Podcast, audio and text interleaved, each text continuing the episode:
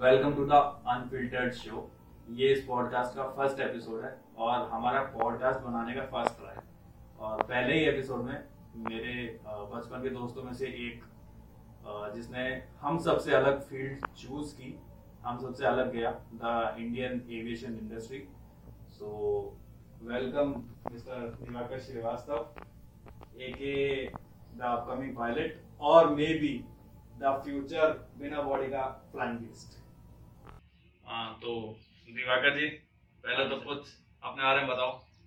नमस्कार सभी को। मेरा नाम दिवाकर श्रीवास्तव है। मैं जयपुर से हूँ बॉर्न एंड ब्रॉट पूरा जयपुर में ही रहा। स्कूलिंग मेरी आपके साथ रही केंद्रीय विद्यालय नंबर दो। उसके बाद मेरा फ्लाइंग ट्रेनिंग कोर्स अहमदाबाद से रहा। जिसका नाम था अहमदाबाद एविएशन एंड एरोनोटिक्स अच्छा तो मेरा बीच में ये सवाल है कि इन जनरल क्या होता है इंडिया के अंदर टेंथ के बाद बच्चे जो है वो रेगुलर कोर्स करते हैं। मतलब साइंस विद मैथ्स हो गया या बायो हो गई या फिर कॉमर्स जो बिल्कुल कुछ नहीं करते, वो आर्ट्स ठीक है? और होता क्या है कि इस टाइम पे हमारा जो हम सबसे ज़्यादा इन्फ्लुएंस रहते हैं अपने पीयर्स से। पीयर्स हो गए पेरेंट्स हो गए और हमारे पेरेंट्स रहते हैं, हमारे रिलेटिव से। तो ऐसा कैसे हो गया कि आपने टेंथ के बाद ही एविएशन में जाने का सोचा नॉट इनटू साइंस मैथ्स और समथिंग मतलब आपने ये नहीं सोचा कि मैं इंजीनियर बन जाऊँ या बायो ले लूँ। ऐसा नहीं सोचा। ऐसा कैसे? मतलब क्या, किस चीज़ ने आपको इतना इन्फ्लुएंस किया? तो पहले तो मैं कहना चाहूँगा ट्वेल्थ परसेंटेज सबसे ज़्यादा मायने रखती है इंजीनियर्स के लिए। बाकी और कोई भी कोर्स होता करते हैं मेडिकल में जाते हैं, या फिर आप कोई भी अलग तरह की फ़ील्ड चुनते हैं, उसमें परसेंटेज आपकी एजुकेशन आपका मोटिव कैसा रहता है, वो चीज़ मेन रहती है। लेकिन मेरा ये था कि इन सब चीज़ में नहीं जाना, सबसे अलग जाना है। कुछ अच्छा करना है, कुछ अलग करना है, कुछ अपने लिए करना है। सबसे तो इसलिए मैंने एविएशन चुना। एविएशन ऐसी चीज़ मतलब आप एक्सप्लोर कर सकते हो पूरी दुनिया में। ऐसा नहीं कि आप एक जगह बैठे हो, आप अलग अलग जगह जाओ अलग अलग चीज़ें एक्सप्लोर करो, आप और भी चीज़ कर सकते हो एविएशन के साथ। सिर्फ़ पायलट एक अलग नहीं है। पायलट तो एक पार्ट है एविएशन का। तो उसके अंदर जाके आप नई नई चीज़ें कर सकते हैं। तो इसी से रिलेटेड सेकंड मेरा क्वेश्चन बहुत ज़्यादा इंपॉर्टेंट क्वेश्चन है कि क्या होता है जब हम हमारे रिलेटिव्स के कहे पे नहीं चलते ना तो पेरेंट्स से ज़्यादा उनको बुरा लगता है। वो फिर हमारे पेरेंट्स को कुछ कहते हैं। तो मेन सवाल ये है कि आपके रिलेटिव्स ने आपको कुछ ऐसा बोला कि आपने ये कोर्स क्यों लिया? तुम्हें इसमें नहीं जाना चाहिए था बर्बाद हो जाओगे, ऐसा कुछ जो भी हमारे इंडियन सोसाइटी में लोग बोलते हैं, वैसा कुछ। पहले तो बात ये है कि लोग तो कुछ कहेंगे आप कुछ भी करो, अच्छी चीज़ करो या गलत चीज़ करो। तो रिलेटिव्स का पहला एक्शन ही मतलब रिएक्शन ये था कि मतलब इतने महँगा कोर्स सबसे बड़ी बात। एक तो कोई बैकग्राउंड में नहीं एविएशन के मेरे दादा परदादा से कोई एविएशन नहीं रहा है। तो उन सबसे पहला ये कि कहाँ से जाएगा हमारा कुछ कांटेक्ट नहीं है क्या करेंगे आगे जाके क्या आगे जो फ्यूचर प्रोस्पेक्टिव क्या रहेगा कुछ नहीं। तो हम्म। हर तरह से मतलब एक तरह से ना करते हैं रिलेटिव्स तो बाकी आप जानते हैं रिलेटिव्स का काम है उंगली करना। दिवाकर मेरा जो नेक्स्ट क्वेश्चन है ना वो आपसे ये कि जैसा आपने बोला कि एविएशन इंडस्ट्री में सिर्फ़ पायलट की ही जॉब नहीं होती। और जहाँ तक मुझे नॉलेज है ना, मुझे सिर्फ़ दो ही जॉब मेन पता है, जिसमें एक आती पायलट एक आता कैबिन क्रू उसके अलावा और कौन सी जॉब होती है, क्या होता है एविएशन इंडस्ट्री में, आप थोड़ा हमारे व्यूअर्स के लिए एक्सप्लेन कर दो तो ज़्यादा बढ़िया रहेगा. बिल्कुल। सबसे पहले एविएशन में पायलट जॉब क्यों दिखती है? क्योंकि सबसे ज़्यादा हाई पेएबल जॉब आपकी सैलरी हाई कितनी ज़्यादा रहती है कि लोग लेफ़्ट लाइफ जीना चाहते हैं, अपना लाइफ स्टैंडर्ड बढ़ाना चाहते हैं, इसलिए पायलट जॉब दिखती है। दूसरा आता है आपका cabin crew job cabin crew job में भी यही है कि आपका एक्सप्लोर तो रहता ही अच्छा खासा लाइफ स्टाइल अच्छी रहती है सैलरी उनकी भी अच्छी रहती है। लेकिन जो उनके बैकग्राउंड में काम कर रहा है प्लेन को चलाने वाले कौन है? इंजीनियर्स हैं। उसकी देखभाल करने वाले कौन है? उनका मेंटेनेंस करने वाले कौन है? ग्राउंड स्टाफ होता है टिकटिंग एजेंट होते हैं कई तरह की जॉब है जो बिहाइंड चलती है बिहाइंड द डोर्स जो आप सामने नहीं देख पाते। हम्म। और ना ह्यूमन जॉब का एक्सपोजर भी नहीं है उतना। और लोग उसके लिए मोटिव भी नहीं होते बोले हम क्यों जाएँ? उसके बाद आता आता है कि एयरप्लेन डिजाइनर्स वो काफ़ी एक्सपेंसिव कोर्स होता है। इतना एक्सपेंसिव है कि उसके बाद आपको जॉब मिलना मतलब एक तरह से आपको कम से कम दस से पंद्रह साल का तो एक्सपीरियंस चाहिए। तो आप उस, उसके लिए कोई स्टूडेंट सोचेगा नहीं बोले इतना एक्सपीरियंस कहाँ से लाऊँगा उसके बाद तो प्लेन बनाऊँगा कब मेरा अप्रूव होगा नहीं होगा। तो इतनी चीज़ें इसलिए लोग क्या सोचते हैं कि पायलट बन जाते हैं या फिर कैबिन क्रू बन जाते हैं या फिर अपने एयरपोर्ट पे कहीं लग जाते हैं। एयरपोर्ट की एयरपोर्ट की जॉब अच्छी होती है। आप किसी को बोलो कि मैं एयरपोर्ट पे काम करता हूँ तो सामने वाला चौंक जाता है एक बार वो तो बोले एयरपोर्ट पे काम करता है। अपने इंडिया में क्या बात है? मिडिल क्लास फैमिली सबसे ज़्यादा रहती है। अपनी कंट्री में इतना अंडर ग्रोइंग कंट्री तो इसलिए पायलट ऐसा नहीं कि पायलट जॉब अच्छी है बाकी जॉब भी अच्छी है। आप एविएशन में एक बार एंटर करो। मैनेजमेंट जॉब भी काफ़ी अच्छी है।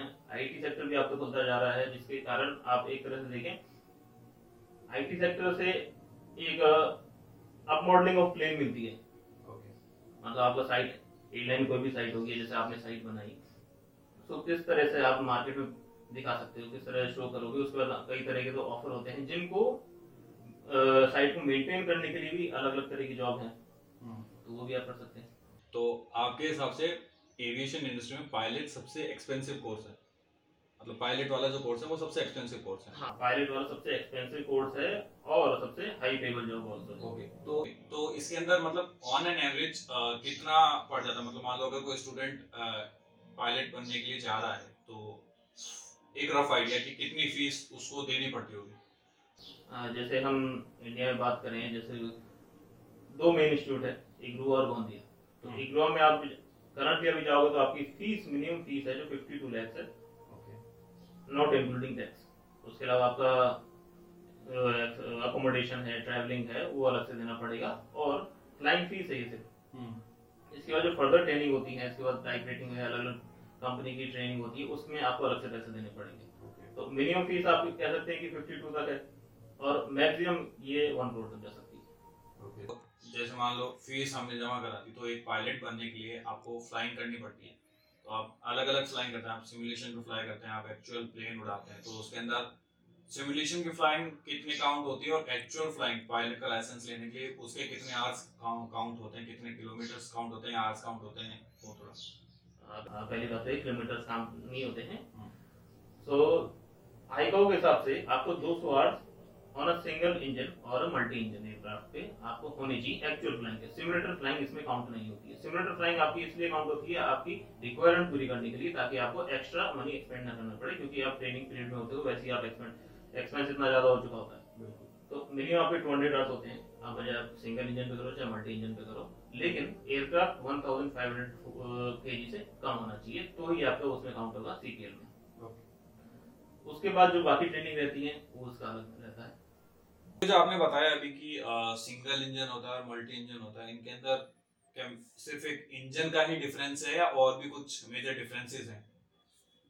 मेजर डिफरेंस तो काफ़ी है सबसे पहले मैं बताना चाहूँगा आपको अगर कोई इंसान साइकिल चलाना सीखता है या फिर कोई टू व्हीलर चलाना सीखता है हम्म, उसमें साइकिल में भी आप बाइक ले लो जैसे आपने बाइक ले ली हेवी वेट बाइक ले ली हम्म। आप डायरेक्ट उसको चलाने लगे आपने कभी साइकिल नहीं चलाई। तो उसकी हैंडलिंग आप कभी इमेजिन नहीं कर पाएँगे कि ऐसे सही हो जाएगी या फिर काफ़ी टाइम बाद जाकर सही होगी। तो. उसी तरह की चीज़ें हैं मल्टी इंजन और सिंगल इंजन में। हम्म, तो मल्टी इंजन है तो ऑब्वियसली बात है दो इंजन हो गए वे- वज़न बढ़ गया। जहाज़ और सिंगल इंजन नॉर्मल अपना सिंगल इंजन जहाज़ कम रहता है। सिंगल इंजन भी ये होते हैं कि लाइट वेट एयरक्राफ्ट होते हैं।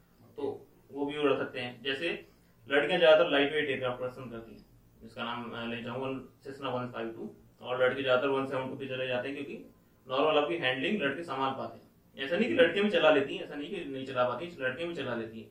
लेकिन उनके लिए थोड़ा सा और लाइट वेट करते थे, ताकि आपकी हैंडलिंग प्रोसीजर ज़्यादा अच्छे हो जाए, आपका रिसेप्शन अच्छा हो जाए। और वहीं आप मल्टी इंजन बात करो, एक सबसे पहली बात तो जहाज़ बारी है। दो इंजन है। कॉकपिट में आपकी प्रिपरेशन ज़्यादा अच्छी होनी चाहिए। कॉकपिट में आपकी थिंकिंग ज़्यादा अच्छी होनी चाहिए। उसके बाद आपको प्रोसीजर अच्छे से करने आने चाहिए। ये नहीं कि आपको रिफ्लेक्सेस भी अच्छे होने चाहिए। आप इस तरह से सिंगल इंजन बैठे ठीक है चलो अपने सिंगल इंजन ही है कुछ इंजन में प्रॉब्लम भी हुई तो क्या ये खराब हो जाएगा तो एक इंजन बचेगा वो भी गया। मल्टी इंजन में अगर एक इंजन खराब हो गया तो उसकी एरोडायनेमिक्स को समझना वो सबसे ज़्यादा ज़रूरी होता है।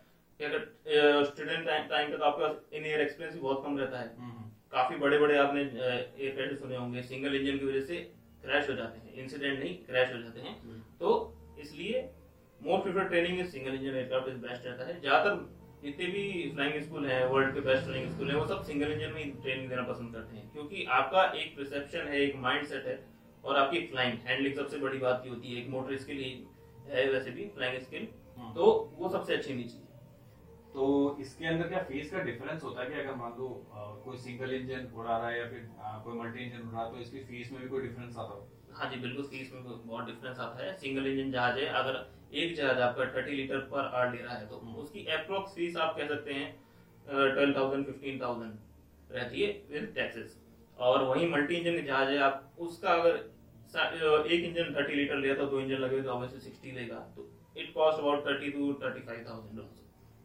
पहले मुझे लगता था कि सिर्फ़ आईआईटी और आईआईएम के अंदर पढ़ना ही सबसे एक्सपेंसिव है। आज मुझे पता पड़ा कि कुछ ज़्यादा और भी एक्सपेंसिव है। बहरहाल जॉक्स अपार्ट मेरा नेक्स्ट क्वेश्चन ये है कि आपने जब पहली बार फ्लाइंग की थी तो आपका जो फ़र्स्ट एक्सपीरियंस है कैसा था? मतलब आप नर्वस थे आप एक्साइटेड थे?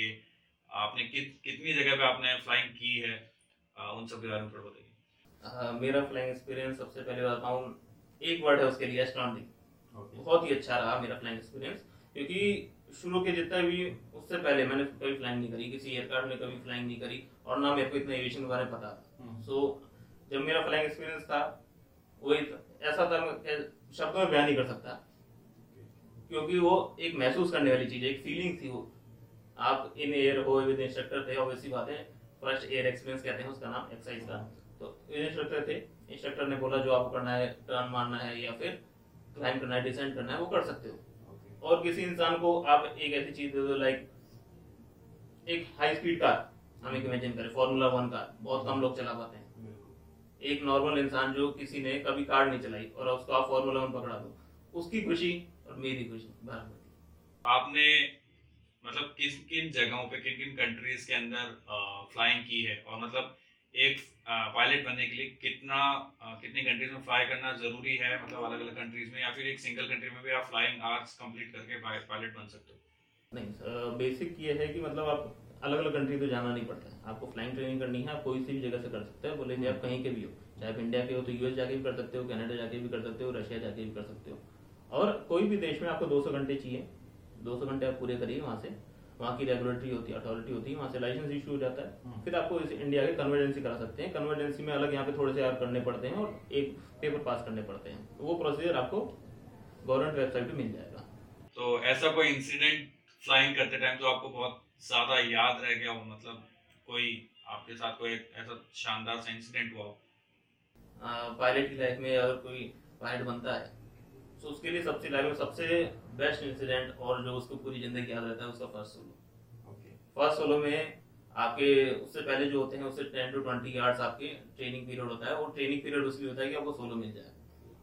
वो सोलो मिलता है तो और ये ten percent of the world population में मिलता है क्योंकि इतने ही पायलट है। तो ये एक्सपीरियंस सबसे ज़्यादा शानदार रहा मेरा। उसी में सबसे पहली बार मैं जाया था क्योंकि मैंने अकेले प्लेन उड़ाया और अकेले ही लैंड किया सेफली ये ज़्यादा ज़रूरी है आपने सेफ़ आपने बोला कि सिर्फ़ टेन परसेंट लोगों को ही उड़ाने का मौका मिलता है तो इसका मतलब तो ये हो गया कि कोर्स काफ़ी ज़्यादा हार्ड है मतलब हर किसी के लिए नहीं है या फिर सिर्फ़ डेडिकेशन वाले ही कर सकते हैं। तो अगर आपके भी बैच में ऐसा कुछ हुआ हो अगर तो।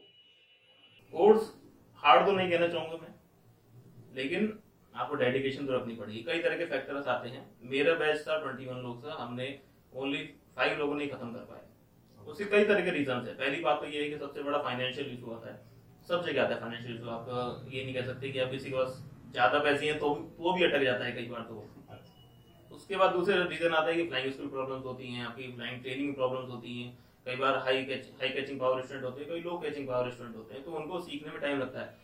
उस टाइम में ही इंसान फ्रस्ट्रेटेड हो जाता है। उसके बाद फ्रस्ट्रेट होने वाला आपको वेदर भी आता है। उसके बाद एयर रेगुलेटरी भी होती है आपको उड़ाने को नहीं मिलता है कई कई दिन तक आप बैठे रहते ग्राउंड पे कब उड़ाएँगे कब उड़ाएँगे लेकिन वो टाइम नहीं मिल पाता है। उसके बाद इंसान एक पेशेंस छोड़ देता है। कितना जाए कितना जाए पैसा लगता ही रहता है लगता ही रहता है आपको कुछ इनकमिंग कुछ होता नहीं है। इस परेशान होने से लोग छोड़ देते हैं काफ़ी लोग छोड़ देते हैं। और जहाँ तक ऑल ओवर वर्ल्ड ज़्यादातर ये चीज़ें रहती हैं लेकिन हम पोल्स की बात करें अ, कनाडा वगैरह की बात करें रशिया की बात कर लें वो चीज़ अलग है कि वहाँ पे विंटर्स ही ज़्यादा पड़ते हैं तो आप ट्रेनिंग साइड से ज़्यादा नहीं कर सकते क्योंकि स्टूडेंट को इतना आइडिया ही नहीं रहता कि वेदर कितना अफेक्ट कर देता है। ओके तो आप ये कहना चाहते हैं कि कोर्स हार्ड नहीं है जो मैटर करता है वो आपका हार्ड वर्क और आपका पेशेंस हाँ जी बिल्कुल। तो जैसा कि अभी बताया कि लोग है ना बीच में छोड़ देते हैं कुछ वेदर्स के इश्यूज़ आते हैं कुछ और कंडीशंस हो जाती है तो इससे मेंटल हेल्थ पे काफ़ी असर पड़ता होगा। मतलब ड्यूरिंग द कोर्स और आफ्टर गेटिंग द जॉब क्या मेंटल इशू रहते हैं? क्योंकि जहाँ तक मुझे नॉलेज है ना पायलट की जॉब काफ़ी टफ रहती है। बहुत ज़्यादा वर्किंग आवर्स रहते हैं, आपको छुट्टी कम देते हैं रिलैक्सिंग आवर्स कम होते हैं तो उस हिसाब से मेंटल प्रेशर तो फ़िज़िकल तो रहता ही रहता है मेंटल प्रेशर ज़्यादा रहता होगा और वो बहुत ज़्यादा इंपॉर्टेंट है पायलट की जॉब में। तो वो कितना रहता है ड्यूरिंग और after getting the job mental health तो एकदम बिल्कुल सही प्रश्न है आपका। मेंटल हेल्थ रहता है स्टूडेंट लाइफ में भी रहता है ट्रेनिंग पीरियड में काफ़ी ज़्यादा रहता है। इतना भी नहीं लेकिन जॉब वाला नहीं कह सकते। स्टूडेंट लाइफ में ये रहता है कि उसको सब, सब सबसे बढ़िया बात ये है कि अगर कोई मिडिल क्लास है उसका फाइनेंशियल इशू या फिर कोई मतलब हायर मिडिल क्लास भी होते हैं तो उनका ही फाइनेंशियल इशू रहता है कि मतलब इतना खर्च करना ऐसा नहीं है कि मतलब एक मिनट का आप एक सौ अस्सी से लेकर दो सौ पैंतीस रुपए तक दे रहे हो सिर्फ़ एक मिनट का। ये एक मिनट तो इंसान ऐसे भी घूमने से निकाल देता है। बिल्कुल। तो सबसे बड़ी बात यह है कि उसके बाद फ्लाइंग भी नहीं हो रही है उसके बाद पैसा भी आपका लगे जा रहा है, उसके बाद स्टूडेंट ऊपर से हैं तो ऊपर आपकी रिस्पॉन्सिबिलिटी इतनी ज़्यादा नहीं होती है, कहने की बात है इतनी ज़्यादा नहीं होती है, लेकिन फिर भी आपको एक तरह से रहता है कि आप कंपटीशन देखने लग जाते हो, आपके बैचमेट अगर आपसे आगे जा रहे हैं तो आप उनको कंपटीशन देखने लग जाते हो कि इसके तो ज़्यादा आर्ट्स हो रहे हैं, मेरे तो कम हो रहे हैं, इसको मतलब अलग अलग तरह क्रॉस कंट्री पे जा रहा है, मैं तो नहीं जा पा रहा हूँ, मेरे क्या परफॉर्मेंस में दिक्कत आ रही है, इसको ज़्यादा सोलो मिल रहे हैं, मेरे को कम सोलो मिल रहे हैं, ये तरह की स्टूडेंट लाइफ में रहता है फिर उसके बाद आपका डायरेक्टरी है director general of civil aviation वहाँ से भी काफ़ी सारे रूल्स होते हैं। वो फॉलो ही करने पड़ते हैं तो उसको लेकर भी आपका दिमाग में रहता है स्टूडेंट के कि हमको एकदम लाइन टू लाइन ही चलना पड़ेगा। आप ऐसा नहीं कि कुछ भी अपनी मर्ज़ी से कर सके। बिल्कुल। उसके बाद आती है जॉब की बात। जॉब में सबसे बड़ी यह है कि पैसेंजर रहते हैं आपके साथ हम्म, कई जगह पैसेंजर नहीं रहते कार्गो रहता है। तो अब स्टूडेंट लाइफ में तो आपको ना पैसेंजर थे ना आपको किसी की रेस्पॉन्सिबिलिटी लाइफ की। क्योंकि सबसे बड़ी अभी तक ये है कि लाइफ हम किसी की वापस नहीं ला सकते। बिल्कुल। तो जॉब में सबसे बड़ी बात ये है कि आप पैसेंजर लेके जा रहे हो तो आपको स्टिक टू द लाइन रहना पड़ेगा। हम्म, आप अपनी मर्ज़ी से कुछ नहीं कर सकते कंपनी की प्रोसीजर मैनुअल होती है स्टैंडर्ड ऑपरेशन प्रोसीजर होते हैं उसके साथ ही जाना पड़ेगा। हम्म, तो वो लाइफ है उसके बाद आपको ऑन टाइम डिपार्चर भी है आपको फैमिली लाइफ भी देखनी है आपको फ्लाइंग भी देखनी है आपको आपकी अपनी खुद की लाइफ भी देखनी है खुद को फिट रखना पड़ेगा। खुद को रिलैक्स रखना पड़ेगा आपको अपना माइंड क्लीन रखना पड़ेगा। ऐसे नहीं कि मतलब दस तरह की चीज़ आप पॉकेट में आके सोच रहे हो तो घर जाके वो अलग चीज़ चल रही है। नहीं आपको कॉकपिट में जाए तो सिर्फ़ आपको कॉकपिट की बात याद रहनी चाहिए। कॉकपिट बाहर है तो आप घर की बात देख लो या फिर दोस्त हैं मिलना है उनसे मिलना है। क्योंकि हम एक सोशल सोशल डिस्टेंस सोशल अपना दोस्तों के साथ अपना जितना भी रहना चाहें। सोशल लाइफ आपकी खत्म हो जाती है एक तरह से। बिल्कुल। तो इसलिए जॉब का थोड़ा सा एक्स्ट्रा एफर्ट हो जाता है। हम्म, हम्म, स्ट्रेस लेवल आपका 97 परसेंट तक जा सकता है। ओके। उससे ज़्यादा एस्ट्रोनॉट का भी होता है ऐसी बात नहीं है। हम्म, एस्ट्रोनॉट का काफ़ी हंड्रेड परसेंट में चला जाता है उनका तो। लेकिन पायलट तो उससे कम ही खैर थे ऐसे कोई लेकिन ऐसी बात भी नहीं कि आपको स्ट्रेस ही रहते हैं ज़्यादातर। ज़्यादातर पायलट कूल रहते हैं। तो जैसे कि अभी पिछले साल पेंडेमिक आया था अभी भी ओवर हुआ नहीं है कोविड नाइन्टीन वाला। तो उसके अंदर सबसे ज़्यादा जो इफ़ेक्ट हुई थी मेजरली एविएशन इंडस्ट्री पूरी बंद हो गई थी क्योंकि सारे इंटरनेशनल डोमेस्टिक ट्रैवल बंद हो गए थे लॉकडाउन का तो अब आपको आ, क्या लगता है मतलब अभी जैसे धीरे धीरे रीओपनिंग हो रही है अभी भी इंटरनेशनल फ्लाइट्स तो नहीं चल रही बहुत ही कम चल रही डोमेस्टिक ही चल रही है ज़्यादातर। तो आगे आपको जॉब्स का क्या फ्यूचर दिखता है? क्योंकि खुद आप जॉब सीकर हैं और एक जॉब सीकर को ही पता होता है कि एक्चुअल क्या चल रहा है सिनेरियो क्या हो रहा है। तो उस पर आपका क्या कहना है करंटली अभी एविएशन में तो काफ़ी अगर रिसेशन एक तरह से कहना चाहें। क्योंकि दो जैसे कि पहले भी अगर आपने देखा होगा या फिर अपने न्यूज़पेपर या कहीं और से सोशल मीडिया है आपका कई तरह की चीज़ें हैं। आपने पढ़ा हो 2008 में भी ये चीज़ आई थी। जब जेट एयरवेज ने सहारा को लिया था तब भी काफ़ी पायलट की शॉर्टेज हो गई थी। हम्म, पायलट जॉब की शॉर्टेज हो गई थी। हम्म, और अभी भी जहाँ तक वही चीज़ चल रही है लेकिन अभी उसका रीजन कोविड है। हम्म, अब कोविड की वजह से पहले उस टाइम तो सिर्फ़ इंडिया की बात थी। अब ऑल ओवर द वर्ल्ड आप all over the world job job बहुत कम हो चुकी हैं। कई सारी जो प्राइवेट चार्टर कंपनियाँ थी वो तो बंद हो चुकी हैं। हम्म, तो वो पायलट भी अब मार्केट में है उनके पास तो एक्सपीरियंस भी है हम्म, हाई क्वालिफाइड हैं अलग अलग तरह की ट्रेनिंग है उनके पास तो। तो जॉब ढूंढना हम्म, और देशों में उतना ही कठिन है जितना इंडिया में है। लेकिन हम पहले इंडिया की बात करना चाहें तो इंडिया में अब ये सिचुएशन है एयरलाइन ग्रो कर रही है। हम्म। ऐसा नहीं कि बिल्कुल जॉब ठप हो चुका है एयरलाइन ग्रो कर रही है। काफ़ी स्लो हो चुका है हम्म। लेकिन ग्रो कर रही है धीरे धीरे नए प्लेन आ रहे हैं सबसे बात लो कॉस्ट एयरलाइन है इंडिया में। आपकी इंडिगो नहीं। तो? Low cost IndiGo low cost airline है लेकिन हम्म। अब कई जो विस्तार भी लो कॉस्ट में आ चुका है जेट एयरवेज आने वाला है वो भी लो कॉस्ट में आएगा। एयर इंडिया नहीं चल रहा था उस चक्कर में लो कॉस्ट में आया है। उसका स्पाइस जेट आप जानते हैं वैसे लो कॉस्ट हम्म, तो ये सब एयरलाइन धीरे धीरे ग्रो कर रही है। हाँ लेकिन वैकेंसी नहीं निकल रही बात अलग है क्योंकि अभी कोविड जस्ट खत्म तो नहीं कह सकते खत्म तो नहीं हुआ है वैक्सीन ज़रूर आ चुकी है हमारे पास। हम्म, लेकिन धीरे धीरे जॉब का मार्केट खुलेगा। एक्सपेक्ट कर सकते हैं 2024 तक इट विल बी नॉर्मल तो जैसे कि आप बोल रहे हैं कि इन फ्यूचर नॉर्मल हो जाएगा तो फ्यूचर आप एविएशन का कैसे देख रहे हैं? मतलब जिस हिसाब से आईटी सेक्टर बढ़ रहा है जिस हिसाब से एआई बढ़ रही है हम हमारे चारों तरफ़ एआई है। अभी इवन आप हम फ़ोन में बात करें तो इसमें भी एआई है। आप आप आजकल एयरपोर्ट्स पे जाते तो वहाँ पे भी रोबोट्स का यूज़ होने लग गया है। तो आप इन आगे का फ्यूचर कैसे देखते हैं एविएशन में? आगे का फ्यूचर आर्टिफिशियल इंटेलिजेंस काफ़ी तरह इम्प्रूव हो चुका है। हम्म, जैसे कि आप जानते हैं कि प्लेन ऑटो पायलट पे उड़ता है हवा में तो ज़्यादातर most of flight auto pilot पे होती है। हम्म। आपका टेक ऑफ़ लैंडिंग या फिर दो तीन तरह के और प्रोसीजर होते हैं। हम्म, वो पायलट बाय मैनुअल करता है।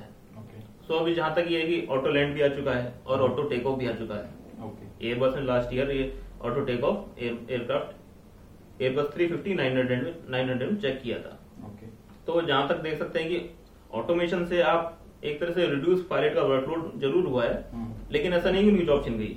पायलट तो बैठेगा ही जहाज़ में। ऑटोमेशन ने आपको एक तरह का एक हेल्पिंग हैंड दिया है। हम्म, जो लोड पायलट पे आता था जैसे जैसे हम बात करें हाई स्पीड। एयरक्राफ्ट सबको याद होगा कॉनकोर्ड उसमें आपको तीन से चार पायलट की ज़रूरत पड़ती थी। ओके जिसमें नेविगेटर भी जाता था दो सीनियर पायलट जाते थे और दो आपका इंजीनियर भी जाते थे साथ में जो। इंक्लूडिंग एज अ क्रू ही आते थे। हम्म, लेकिन आज के टाइम में आज वही चीज़ दो पायलट करते हैं। ऑटोमेशन ने इतना सिंपल कर दिया है। आपके पहले जहाँ चार स्विच हुआ करते थे वहाँ आपके दो ही स्विच पे काम हो रहा है। आने वाले टाइम में आर्टिफिशियल इंटेलिजेंस उसको एक स्विच भी कर देगा। जैसे कि अभी अब आप बोल रहे हैं कि एआई काफ़ी इम्प्रूव कर देगा एविएशन इंडस्ट्री को। और आजकल क्या हो रहा है कि एविएशन इंडस्ट्री में एक रेस लगी हुई है स्पेस में जाने के लिए। तो आपको क्या लगता है ये ये रेस कहाँ तक हमें लेके जाएगी? मतलब इन फ्यूचर इसका क्या स्कोप है? क्योंकि पायलट्स तो इसको नहीं चला सकते नॉर्मल पायलट्स मेरे हिसाब से नहीं चला सकते तो इसका क्या स्कोप है आगे? हाँ जी आपने बिल्कुल सही कहा। नॉर्मल पायलट नहीं जा सकते एयरफोर्स वाले होते हैं। ओके जैसे इंडियन एयरफोर्स है इंडियन एयरफोर्स का आपने सुना ही होगा इस इसरो में दो पायलट सेलेक्ट हुए हैं हम्म, हम्म, मार्स पे जाने के लिए जहाँ तक है। तो वैसी ही चीज़ है और भी देशों के एयरफोर्स के पायलट होते हैं वो इसमें जा सकते हैं। अभी जो रेस लगी हुई है उसमें तो सबसे ज़्यादा ये कि आप लोगों को कितना मोटिवेट कर सकते हैं कितना आकर्षित कर सकते हैं स्पेस में जाने के लिए। हम्म, हम्म, तो वो तो एरोस्पेस में आ जाता है और एरोस्पेस में अभी तो कुछ नहीं हुआ है। प्रेजेंटली हम इतने साल हो गए इस धरती पे जीते हुए अभी तक कुछ भी नहीं हुआ है अभी तक बहुत सारी चीज़ें होना बाकी है। तो आप आगे आने वाले टाइम में एक्सपेक्ट कर सकते हैं कि हम हवा में रहना शुरू कर दें। मतलब आप ये कहना चाहते हैं कि अभी तो एरोस्पेस की तो स्टार्टिंग ही है मतलब अभी हम स्टार्ट भी नहीं हुए एक्चुअल में। हाँ जी बिल्कुल अभी स्टार्टिंग हुई है अगर तो, और इंडिया की बात करें इंडिया में तो अभी तक इंडिया के एस्ट्रोनॉट दूसरे देश में जाके बाहर गए हैं ना कि इंडिया कोई अभी तक स्पेस शटल बाहर गया मतलब मून पे गया है मार्स पे गया है। तो आपके हिसाब से एक पायलट की जॉब के अंदर सबसे ज़्यादा तीन मोस्ट इम्पोर्टेंट थिंग क्या होती है? सबसे पहली बात तो ये है कि लोग इतना जब पैसा लगा देते हैं तो उनको चाहिए पैसा मनी दूसरी बात जॉब लगने के बाद आपको चाहिए फुल इज़्ज़त. तीसरा लाइफस्टाइल क्योंकि जिस तरह की आपकी इज़्ज़त है उस तरह की आप लाइफस्टाइल ज़रूर जीना चाहिए मतलब हमको चाहिए फुल इज़्ज़त वाला सीन है। बट जो अपार्ट सबसे पहली चीज़ आती है मेंटल मेंटल हेल्थ आपकी लीड करेगी बेटर डिसीज़न मेकिंग को।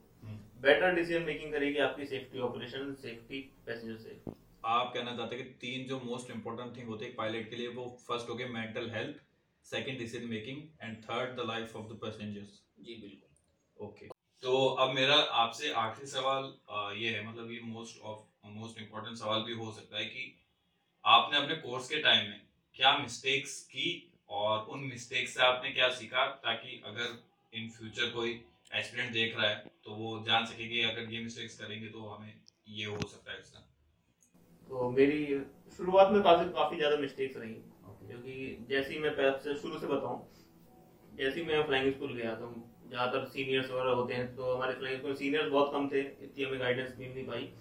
तो उसमें काफ़ी सबसे बड़ी गलती ये थी कंप्यूटर नंबर आपको कंप्यूटर नंबर होगा तभी आप एग्ज़ाम दे सकते हो, उसके बिना नहीं दे सकते। तो उस चीज़ में अब मैंने इतना टाइम निकाल दिया एट टू नाइन मंथ निकाल दिए उसका वेट करते करते आ जाएगा अपने आप आ जाएगा मैंने अपनी तरफ़ से एफर्ट नहीं लगाया। तो वो टाइम गया फिर उसके बाद पेपर्स आए पेपर्स को थोड़ा लाइटली ले लिया या फिर स्टडी कम करी ऑब्वियसली बात है तो। लेकिन पेपर में टाइम लग गया फिर उसका जब फ्लाइंग का टाइम आया फ्लाइंग में इतने सीरियस नहीं थे क्योंकि इतना ज़्यादा किसी ने पहले बताया नहीं था कि फ्लाइंग में क्या क्या चीज़ होती है आपको इतना पढ़ पहले से पढ़ के प्रिपेयर रहना पड़ता है। ये नहीं कि आपको हाथ पकड़े हुए सिखाने वाला है आप इतने लेवल पहुँच चुके हो तो आप पायलट बनने वाले हो तो आपको इतनी तो कॉमन सेंस आना चाहिए कि इंसान भी आपको खुद पढ़ना पड़ेगा पहले से ही। आपको कोई ये बताने वाला नहीं कि मैं क्या करने वाला हूँ और आपको क्या करना है। तो वो मिस्टेक्स रही फिर उसके बाद जो हम छोटी मोटी गलतियाँ करते थे फ्लाइंग ट्रेनिंग में वो काफ़ी स्टूडेंट टाइम पे कर देते हैं। वो चीज़ नहीं करनी चाहिए जैसे बात करना चाहूँ लाइट लेना। आप सोलो उड़ रहे हो जैसे मैं भी मैंने जब फ़र्स्ट टाइम सोलो उड़ा था एक छोटा सा पार्ट बताता हूँ मैं शॉर्ट फाइनेंस में था। तो उस टाइम विंड्स काफ़ी कम थी। क्रॉस थी लेकिन फिर भी इंस्ट्रक्टर बोला आप जाओ ठीक है करके आओ तो शॉर्ट फाइनेंस से जब जब मैंने सोचा कि मतलब अपने लैंड करने वाले हैं सेंटर लाइन पे सेंटर लाइन पे लैंड करता जहाज़ को सेंटर लाइन लैंड करने वाले एकदम सही आ रहा था। उस टाइम मैं एकदम ब्लैंक हो चुका था। मैंने सोचा नहीं मेरे क्योंकि मेरे को मज़ा आ रहा था पहली पहली सोलो फ़्लाइट थी। मज़ा आ रहा था बिल्कुल ब्लैंक हो गया। आप उस फ़ील्ड में थे? मैं बिल्कुल फ़ील्ड में था। मैंने ध्यान नहीं दिया एयरक्राफ्ट कहाँ जाता है। जब एयरक्राफ्ट ग्राउंड के टच होने वाला था 50 feet above the ground aircraft धीरे धीरे लेफ़्ट में जाने लग गया। जब तक मेरे को रियलाइज़ हुआ कि एयरक्राफ्ट को अपने सेंटर लाइन पे लाना है उतना लेट हो गया मैं लाते लाते कि वो एज लाइन पे लैंड हुआ। तो वो वाली गलती सबसे बड़ी मिस्टेक थी क्योंकि एज लाइन पे लैंड होना ही एक चीज़ है। मतलब आप टायर एक एज लाइन पे है उसके बाद डायरेक्ट आप ग्रास फ़ील्ड में जा सकते हो।